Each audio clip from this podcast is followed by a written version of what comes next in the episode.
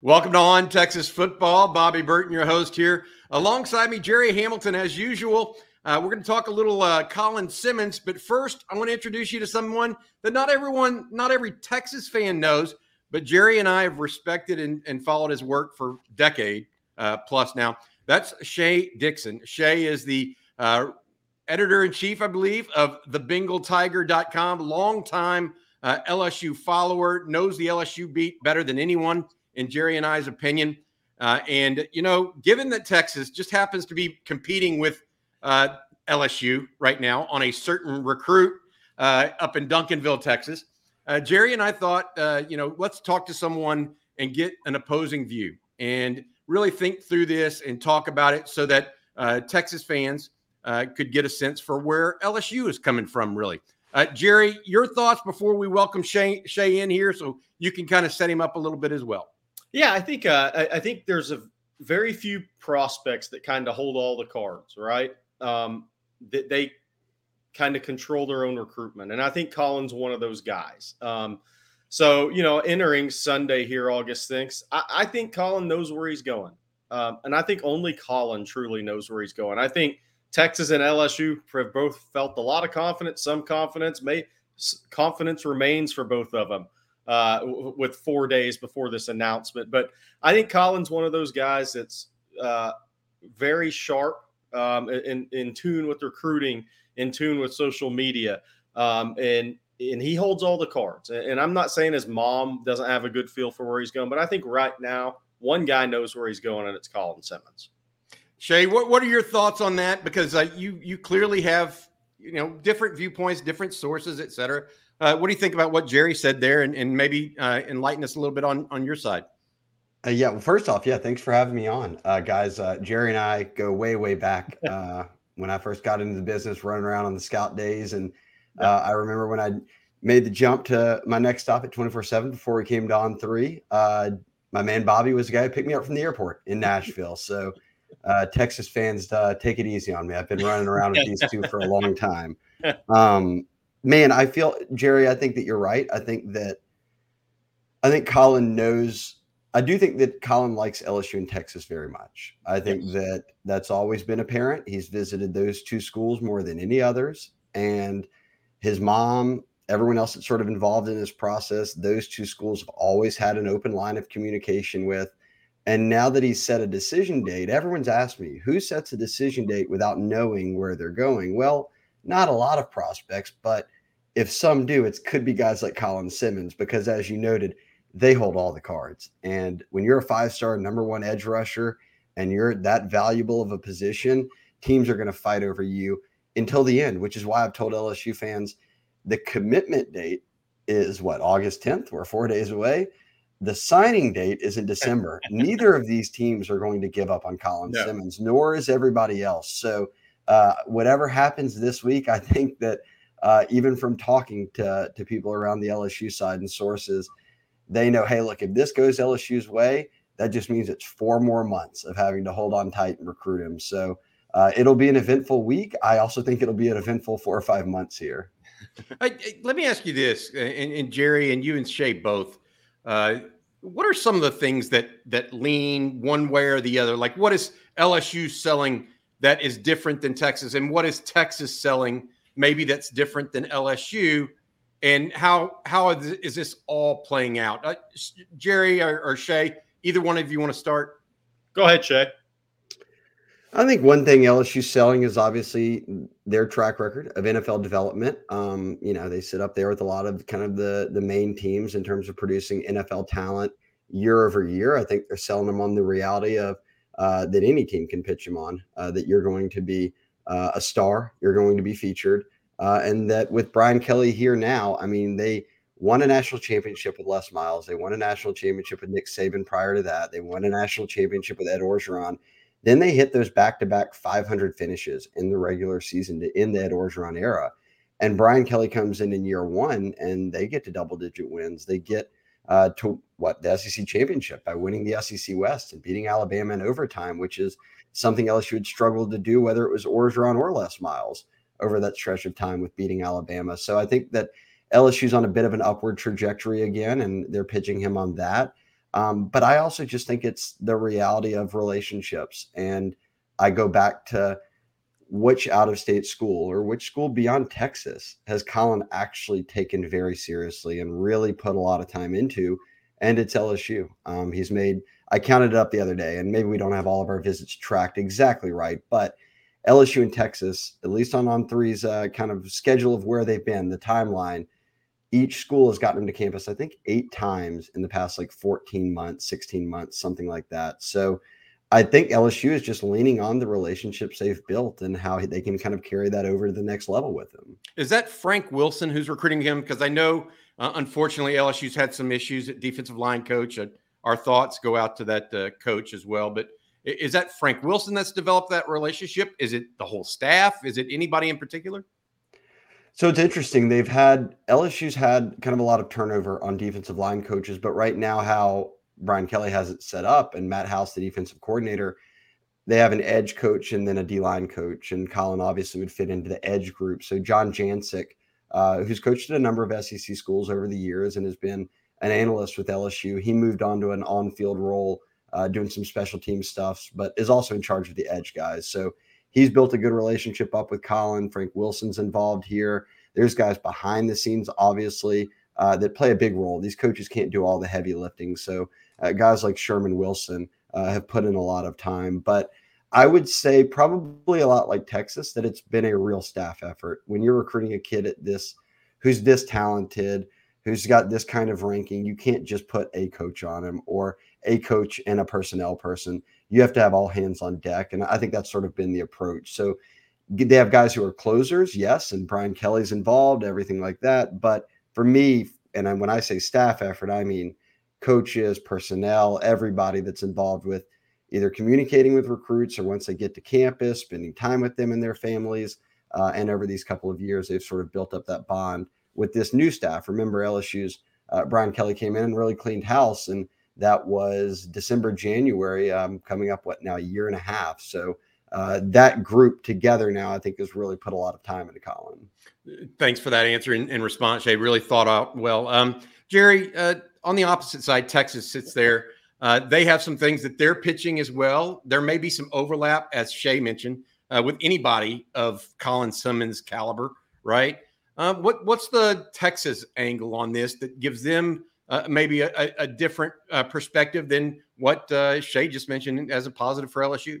Yeah, yeah, and, and I want to uh, start by kind of saying, adding on to something Shea said on the LSU side because we try to cover both of it. Right? Is I've been to Duncanville, I know, countless times, right? Whether it's football or basketball, but you always walk in the football offices. And since I've talked to Colin uh, sophomore year, really, right? Uh, when it really started amping up for him, um, he likes LSU. He likes Baton Rouge. He likes the combination there. He's got a comfort feel there. I think he feels comfortable at Texas too, but he really does like LSU and he likes Baton Rouge. And I've said that on Inside Texas on these videos for months now. Um, from the Texas perspective, I, I, think what's interesting there is look, he's on that area along I 20.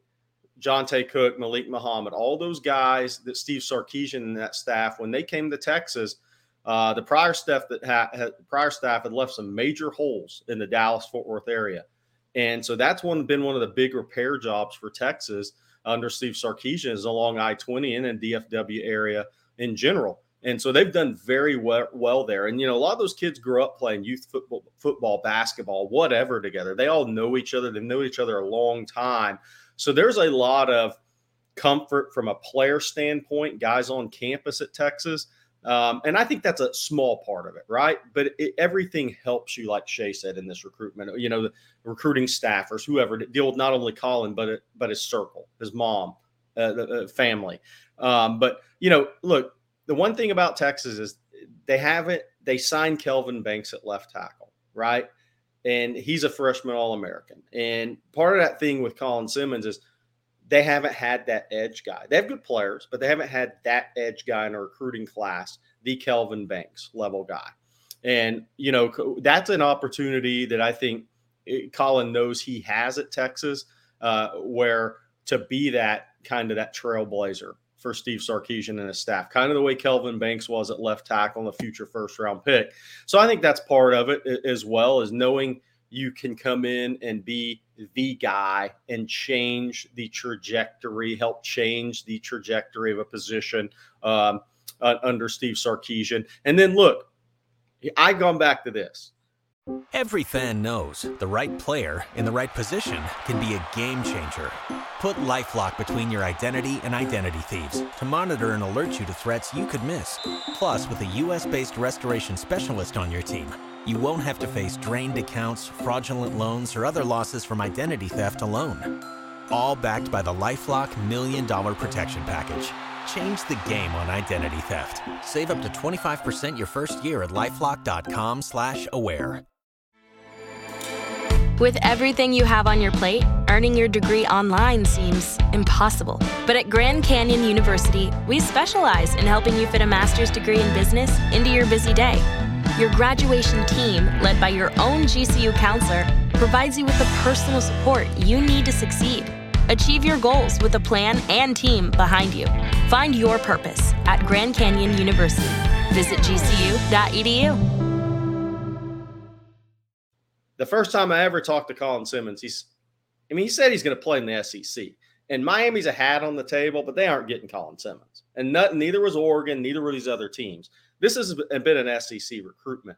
So Texas moving into the SEC, it, that put them there with LSU. These were the two teams. As soon as Texas was going to the uh, SEC and that became official, these were going to be the two teams. A&M's tried, Georgia's tried. He really liked Florida, but he wasn't going to go to Florida, even though he'd been out there a couple of times. I mean, it, this really get, took this to Texas versus LSU. And like Shea said, I mean, six, seven, eight visits e- each this is where this thing was headed for a while if you just follow the visits alone. Uh, so I think that it's a big recruitment for Texas. He's at Duncanville High School, um, number one edge player in the country, the number one ranked player in the state. But that also makes it a huge recruitment for LSU and Texas A&M and anybody trying because that's a huge that's a huge win for whoever gets Colin Simmons. Look, I, I want to I'll say too to add on just to give Texas fans some more perspective here. Of I think one thing you said is dead on LSU can't pitch SEC here versus Texas because Texas is coming to the SEC. So that's one thing. Obviously, people kind of gloss over it, but that's one of the biggest reasons Texas is coming to the SEC is because now you've eliminated that pitch. You're not only in the biggest conference with the best competition and best players, but you now also can be able to go up against an LSU, a Georgia, Bama, and not have them say this is a Big 12 versus an SEC thing. So that's interesting. And I'm glad you laid it out like that about Duncanville, and and really just as you said, Texas getting back in it with guys in the area. Whenever LSU emerged as a player for not only Colin Simmons and Caden Durham, er, but not only Colin Simmons, but also Caden Durham, and they've offered some other guys on the Duncanville team, Dakorien Moore for next year, Javion Holiday for next year. LSU doesn't have a great presence in Dallas, and at a school like Duncanville, they've put kids at A and M, Texas, OU, you name it there's not many that have gone to LSU that I can recall, if any. So LSU has tried. They've made a very concerted effort to go from we're a program that has a huge alumni base in Houston and have always recruited Houston very well to can we get into Dallas? And they've started to get into Dallas more. And to be able to get into South Dallas right now at Duncanville, I said from the start, I'll be, this was 16 months ago, and everyone thought Caden Durham was going to end up at Oklahoma. Nobody knew where Colin Simmons was going to end up. It was going to be very tough to beat Texas, but LSU was putting in a lot of time and effort. And I said, if they can come away with one of these guys, it would be a success because LSU doesn't doesn't have any track record at Duncanville. So I've just been impressed by the LSU side of things. I do think that I feel very good about them getting Caden Durham. I don't think Caden Durham and Colin Simmons are package deals, even right. if they are go to the same school. They're announcing on the same day. Agree. Agree. They could be best friends in the world. I've never once been told by anybody close to even any of their recruitments that they were a package deal. So for them to at least get one, I thought was a big deal. For us to be sitting here and debating LSU maybe getting two kids out of Duncanville is very foreign territory for LSU.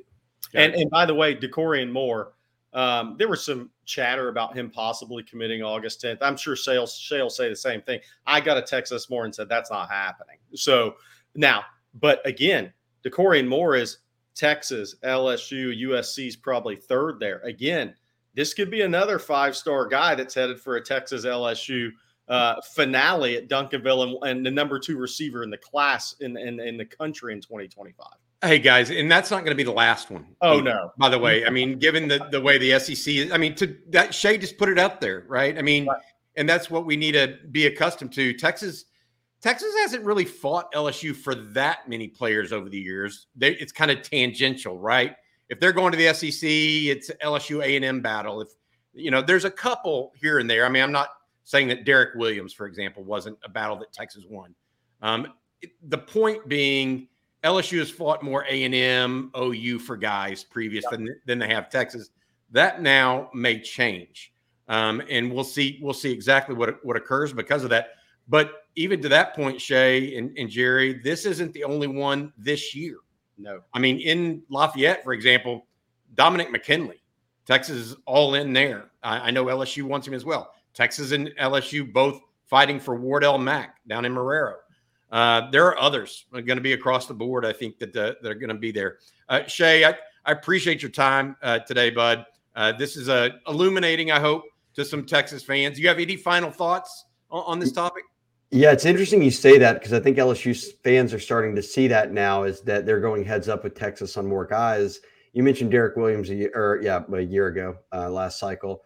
It didn't seem like much of a battle. He was on board with Texas, and then you know LSU was going through staff changes. It just didn't seem like he was going to end up at LSU. And even when you were talking, Bobby, I'm thinking K'Lavon Chaisson, Caden Sterns. I'm like trying to remember any guys over the past decade, maybe that they've been in a really tight battle for where it came down to the end, you know, and uh, with both those guys, it obviously did. Now we can sit here and name four or five guys in one class that they're going heads up with. This will just be the beginning, I think. And I'm not again on Colin Simmons. My pick is on LSU, but it's on a confidence just above 50%. And I believe that I truly believe LSU has reasons they could feel confident. Yes, they were the last team to host him, and they got him there for three or four days during that open period in between the two dead periods in July and August. And you'll remember when he was supposed to be the kind of headline visitor at Colorado spring game, and Deion Sanders had all these guys coming out there for that. And then all of a sudden, he just pops up on LSU's campus instead. And uh, again, the eight visits or nine visits, whatever it is, it's kind of right there neck and neck with Texas. So I see why LSU would have some confidence, and I can see why Texas has confidence as well for all the reasons you mentioned. Um, but I just don't think this is going to be the end of us talking, not just this cycle, but in the future, because you're right, Bobby. It's been ever since A&M joined the conference, it's been a lot of LSU versus A&M for guys, whether that's in Houston area or not as much Louisiana guys, but Texas guys. Now we're seeing Louis, Texas battle for Louisiana kids, LSU battle for Texas kids, and that's something that wasn't happening as much with A and M. So I'm curious to see the dynamics now that you're going to have all three uh, in the SEC and all three of these schools battling for the same kids in the same areas every year. So what Shea just said is he'll be on the show every week. Right there. Every week. I'm now the new uh, guest. I'll just uh, stream myself right in. I love it, Shea. Shea, we really appreciate it, buddy. Taking your time out of day this Sunday. Uh, for Gerry Hamilton of InsideTexas.com, I'm Bobby Burton. And this has been uh, this episode of On Texas Football.